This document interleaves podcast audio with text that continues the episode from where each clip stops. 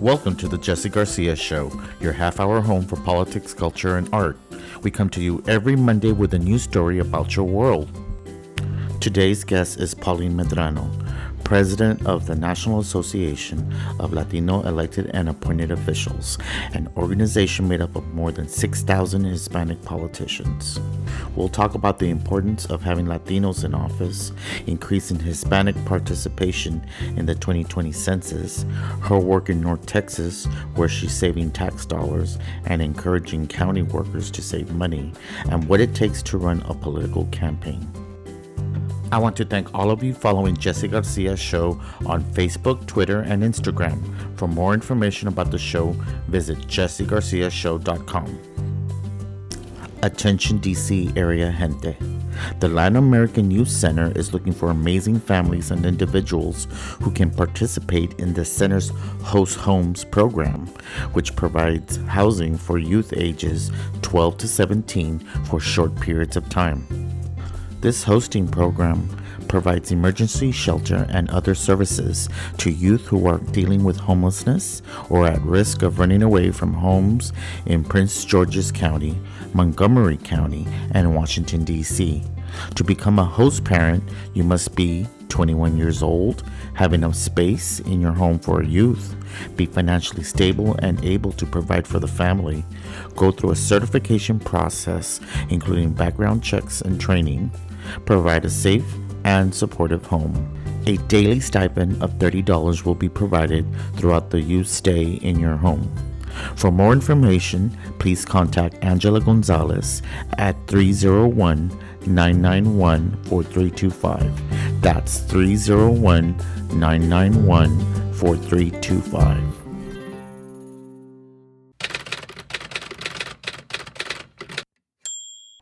And here's your weekly news update. This year, more than eight hundred thousand Latinos will turn eighteen years old and become eligible to vote.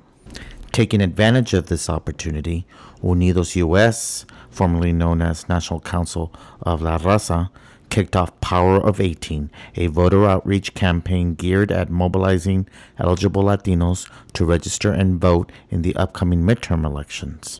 This new campaign builds on the Hispanic civil rights group's history of voter education and outreach, this time leveraging an online platform, power of eighteen dot com, to engage a growing voting bloc, Latino youth. UnidosUS President and C E O Janet Murguia said that the nation has witnessed over the past several months the courage, leadership, and tenacity of young people who have galvanized efforts to challenge national leaders on a number of critical issues, from DACA to gun control laws. power of eighteen dot com complements UnidosUS civic engagement campaign that includes voter boot camps and on-the-ground canvassing efforts in key states. As the voter-eligible population continues to grow, so does the need to lift the barriers to registration facing many Hispanic Americans. Are you ready to become a voter? Visit power of eighteen dot com today.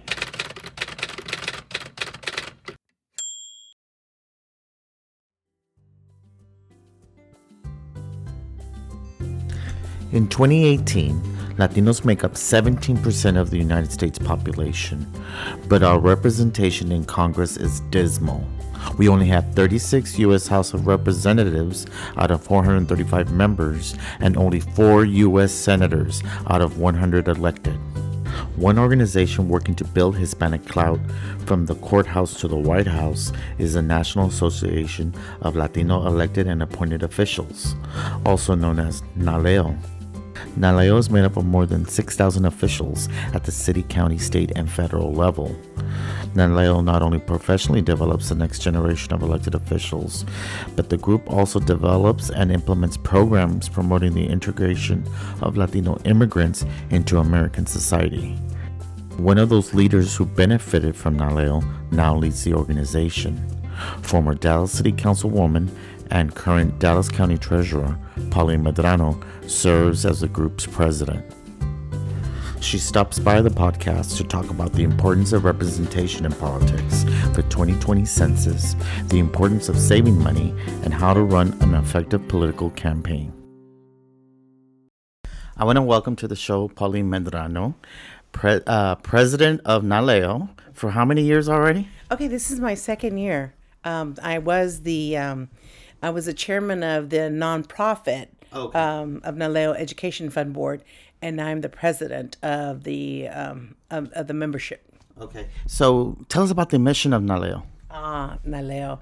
NALEO is, uh, stands for the National Association of Latino Elected and Appointed Officials. It's the nation's uh, top nonprofit, nonpartisan organization that takes uh, folks from citizenship to public service. What does that mean? That means that this nonprofit, nonpartisan organization is going to help uh, helps citizens, uh, folks. to become citizens. They encourage you to become citizens. They encourage you, after you're a citizen, to register to vote. After you register to vote, to go out and vote.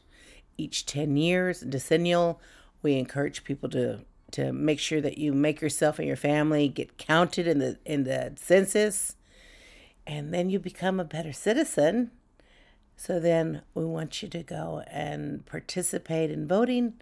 But most of all, we want you to be an informed citizen and hopefully become an interested in becoming an elected official. Amazing.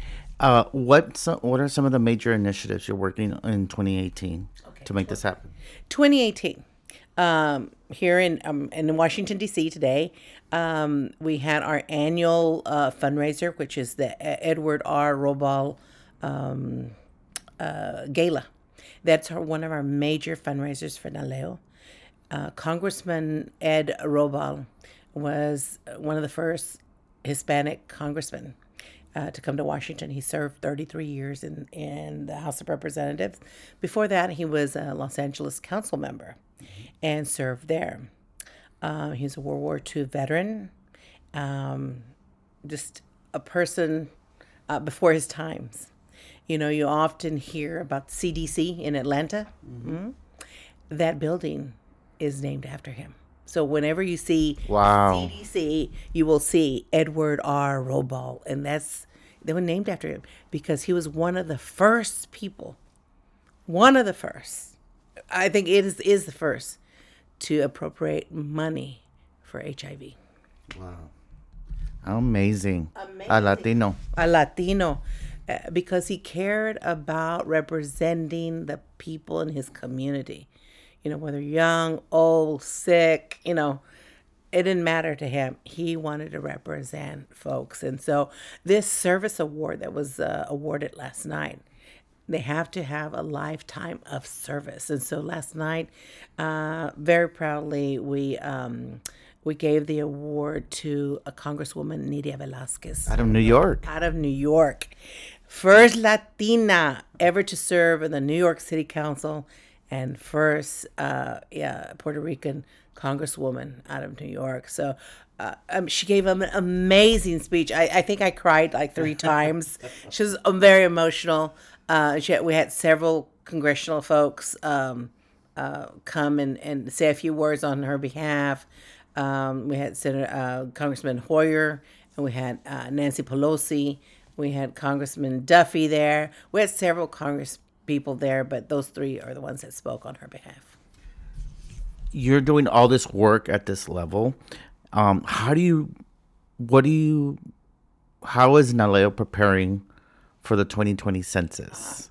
To get people, because repre- representation is key, and trying to get these communities to step up and be participating in the twenty twenty census, it's going to take a lot of work. And we're undercounted. We're always undercounted. What is NALEO doing now to prepare us in two years? Uh, I was very fortunate enough to be the vice chair of the decennial census in twenty ten for the whole nation. So I got to travel around the United States to see what could be done, how do you get engaged folks in NALEO. That's one of their their projects. I'm no longer on that committee, but our executive director, Arturo Vargas, is on that committee, and he gives a lot of input, and he's so respected in that in that committee. Um, today, earlier today, we were all up on the Hill speaking to different congressional folks and their staff or their staff, and to talk about the funding of the census. Um, we are so behind in funding for the census. And it's in order for us to get a complete count in every barrio, in every colonia, in every state, we have to have uh, we have to have adequate uh, um, funding. We're already behind. Uh, this is going to be the first time in the census that we're going to do the census via the internet. Wow. So right there, you know, our community, you know, nuestra comunidad, we're already behind. They're, oh, everybody has, you know. Uh, it's the access. It's going to be, some have difficulty.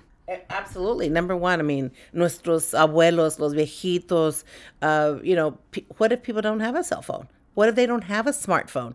You're going to have to go to the library. What if the library's not open late that night? Or because people work. People yeah. work two or three jobs. Two or three jobs, correctly. And, you know, the day that the library's open at night, maybe that's the day you have two jobs. Yeah. So it's going to impact our city. So that's what we were out on the Hill. We had, uh, we we um, we went to different congressional offices. Uh, I went to Senator Cornyn's office today.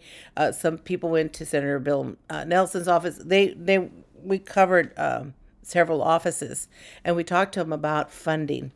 Uh, one of the things that by now the the the, the census is taken every ten years. Okay, so on the eighth year, which would be this year, you would have at least three dress rehearsals. You know, testing. They have already had to cancel two. Because they didn't have appropriate uh, funding. So right now, they're going to do a testing in Providence, Rhode Island. But it's not P S As, it's not the communication that's going to go to the community. It's just kind of the technical part. So we don't know what could happen. This That's why you do tests. And, you know, like in a play, you do a dress rehearsal to see exactly. if, you know, the costumes work and the sound effects worked and the lights work. This is what we want to do. And and two of them had already has had already been uh, um, canceled. So we're just going to go on one. So we're asking Congress for a one point eight billion dollars budget for this year to, to cover, you know, some of those things that have to be done. Um, and then in it's a lot of responsibility. A lot of responsibility. And it defines who gets a piece of what. Yes. And then in twenty nineteen, we're asking for four point seven billion dollars. What happened in the Congress is they say in twenty twenty, you only can only spend what you did in twenty ten. The only way to save money that way is to do it through the internet. But that's going to cause problems in some communities. So it's still going to have, you're going to have to pay a little bit to educate a lot of people. Now, the reason why it's so important to be counted and have an accurate count is the way you receive federal funds or grants or after-school programs or roads or bridges or new schools or it's the census because that's the data that people go and research for the future. Let me give you an example. In twenty ten, Texas got four new congressional districts. Why? Because we have more population than in two thousand, which was the last census. So in in Congress, you only have four hundred thirty-five seats. There's never going to be more. There's never going to be less.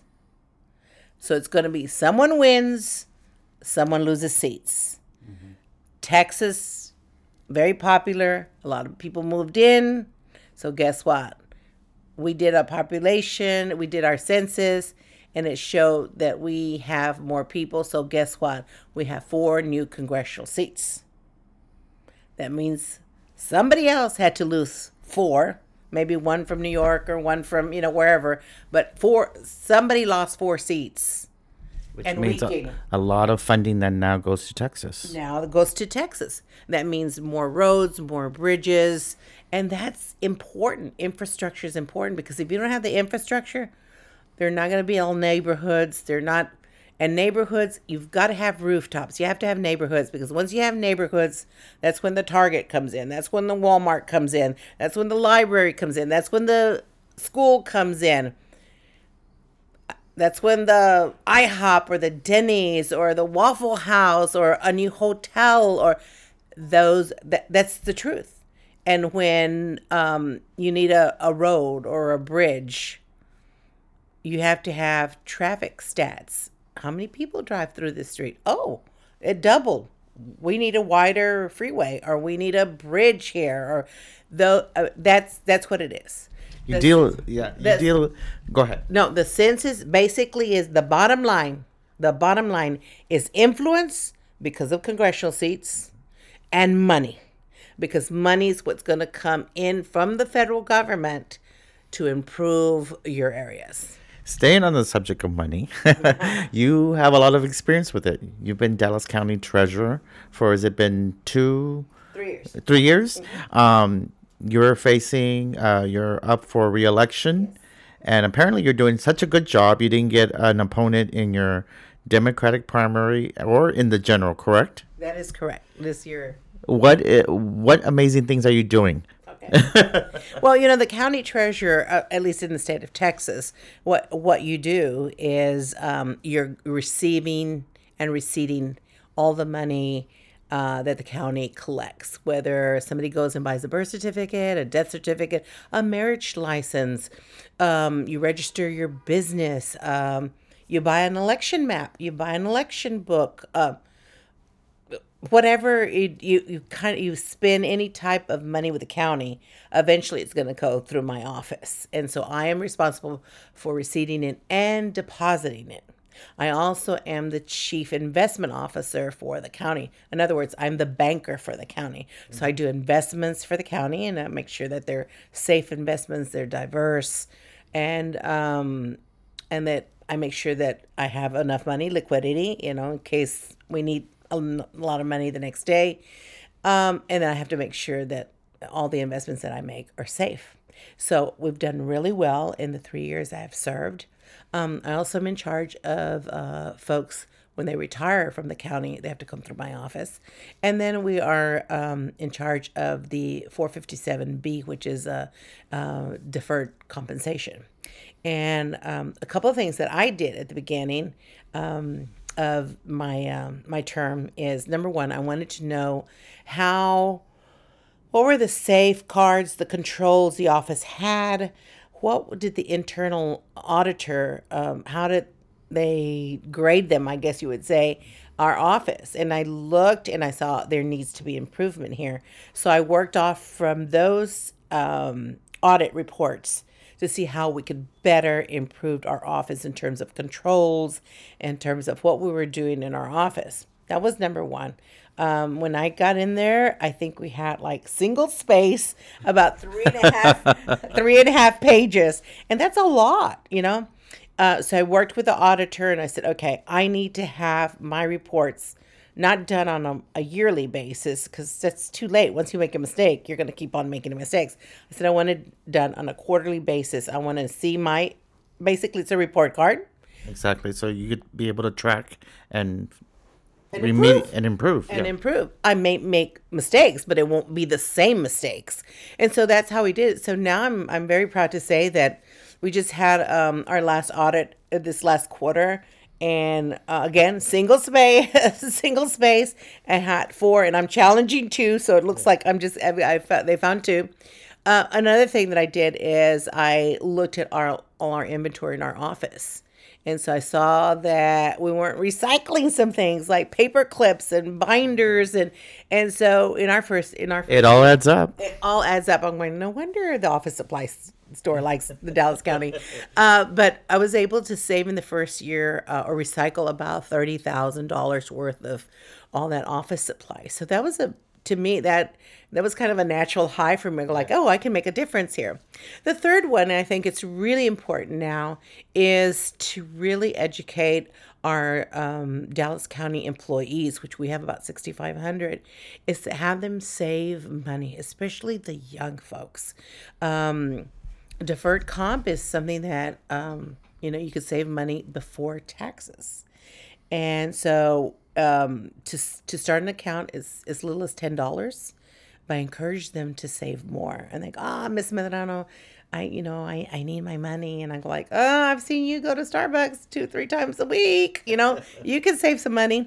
And so what I show, try to show them that a young person in their mid-twenties, early thirties can save some money, a little bit of money, for the next thirty or forty years that they're working and have much more money than someone that starts saving at, say, forty years old, even though they triple the amount that a younger person saves because they have a shorter time in in, in receiving interest. Uh, I talk to them about, you know, just financial language. What's your net asset, you know, your liability, your net worth, compound interest, rule of seventy-two. So I try to teach um, these young folks in these lunch and learns, and so they can uh, they can do better in terms of saving. So they'll be they'll be ready for, say, retirement. One uh, one out of three folks that retire do not save enough during for retirement. Now, right now, the average person that retires at, you know, say mid sixties.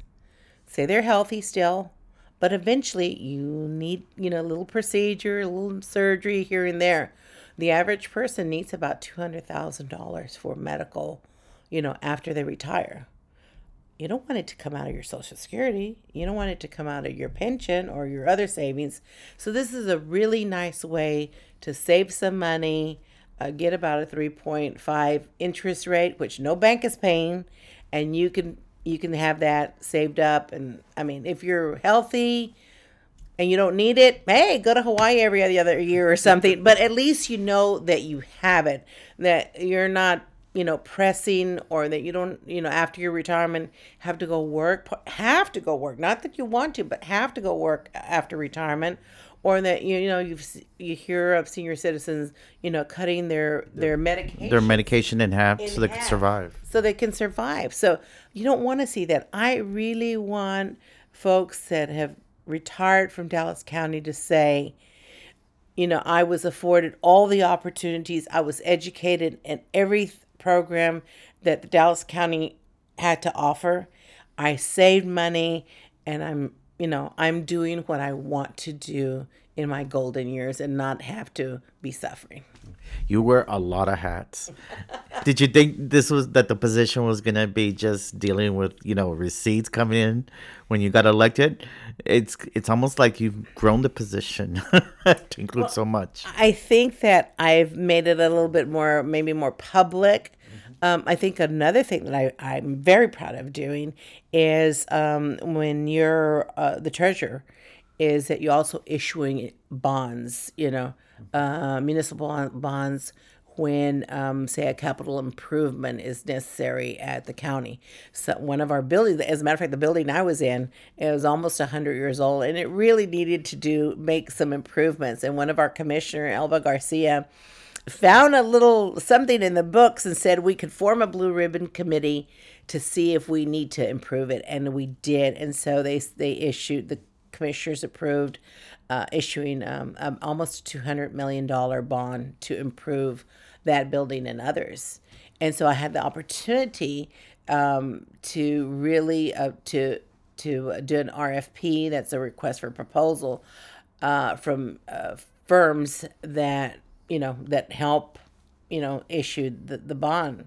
And I was really, really proud to uh, bring in women-owned firms, minority firms uh, into the, the deal. And I think they underestimated this, you know, this Hispanic, you know, uh, woman from the barrio.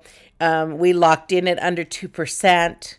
You know, their takedown, you know, was less than usual. But everyone made money. You know, we're going to get almost a brand new building in this. We thank Commissioner Garcia and the commissioners for doing this. Uh, but I think that, you know, all in all, at the, at the the bottom line, the folks that really won out were the taxpayers of Dallas County. We got a great deal, probably the best deal that Dallas County has ever had. And I'm really proud of that. What do you say to the person that's thinking about running for office, the young Latina out there? Um, you've been in, uh, an elected official almost all your adult life. Mm-hmm. What advice would you give someone considering public service? Okay. I think my greatest advice is find your passion. Find what you, how you want to help the public, whether it's education, whether it's city issues, whether it's county issues, whether it's policy and state, you know, wide issues. Um, find that. Learn all you can about those positions and how you can help as an elected. I think do your homework. Um, find out where you live. If you live in that district that, you know, they could possibly, you know, win. I would volunteer first with an elected official to see if that's going to be my cup of tea. Because sometimes folks come and like, oh my gosh, it's a hard job. You got to have a thick skin also. Oh, yeah. I mean, you have to befriend everyone. You have to be nice to everyone. Um, and, you know, some people are not going to like you. They, you know, they don't may not like the way you dress or the way you speak or the way you look.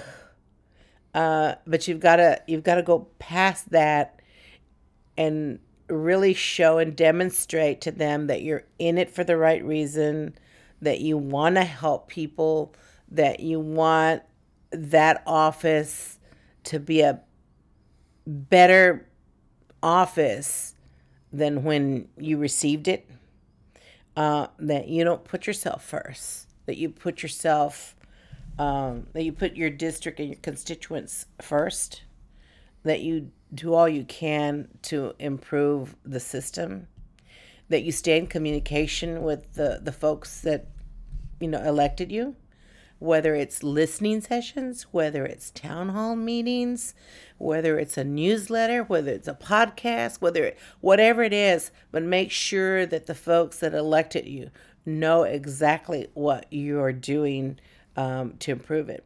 Once you once you decide to do that, I I would form a kitchen cabinet. Someone that's not afraid to tell you no. Uh, someone that's going to tell you, hey, um, maybe you didn't say this right. You could have said it another way, because they're trying to help you. A group of advisors. Yes, uh, you know that that you can you can trust. And they might tell you, hey, you know, red's not your color, or blue's not your color, or, you know, change this. Um, it's their opinion. You you can do whatever you want to, but at least you've got some type of feedback. So um, you feel good about what you're doing. Are you on the right track? I think the listening sessions are really good too, because you you've listened to folks, and so when you go and and cast a vote, or, you know, approve a budget, you feel good about what you vote on, because you've already gotten your marching orders from. from your from your constituents. Another thing is they should seek board positions and commissions. Yeah. I benefited mm-hmm. by being my one of my first appointments was to a city board that you put me on in Dallas, the Permit and Licensing Board, and it was a lot of work, and uh and it was interesting work, because I got to see what goes on behind the scenes on how things function. And, and and and how it's important that we, before our business go up, what we think about the crime level that it may or may not bring, and the resources that are going to be put to keep that area safe if this building uh, permit gets issued. So thank you for that opportunity. It helped me in my leadership skills, and it got me to appreciate public service in, in a different light. Sure. I think I, on when I was on the city council, I had eighteen personal appoint, appointments, and of course you were one of them. Um, and, you know, they they rank from really low appointments to some that are, you know, like they say, the plum of the appointments. Uh, but there's rules, too. I mean, you know, there's conflict rules, there's attendance rules, um, and then you can grow in the leadership in those boards. You'll kind of get a taste of what, you know, because you're an appointee. So you get a taste of uh, of leadership. Do you like this? Do you not like this? I always tell people also, volunteer for an elected official. My dad, the late Pancho Medrano, would always say, the best time to get to know your elected officials is when you don't need anything. You know, go in, you know, find out when their birthday is, and, you know, leave them a birthday card or leaving them a, a note, you know, happy birthday. Or it's always really nice for them to know their constituents and what your priorities are, because when they see you at the mall or the cleaners or at a restaurant, they go like, hey, Joe, I voted for the, you know, whatever you thing you needed, because that's constantly on their mind. Well, I want to thank you, Pauline, for coming on the podcast today and sharing all your, your wonderful history, and for keeping the Medrano legacy alive by being involved in public service. I appreciate it. Thank you so much.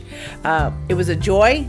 It was a joy to always come to, to Washington and, and see you and, and have dinner and, and just share uh, what we're doing in Dallas. Uh, it's, it's definitely my pleasure. Um, as an elected official, we like to serve, and I think it's really important to let folks know what you're doing out in the community. Thank you, Pauline, very much. Thank you, Pauline.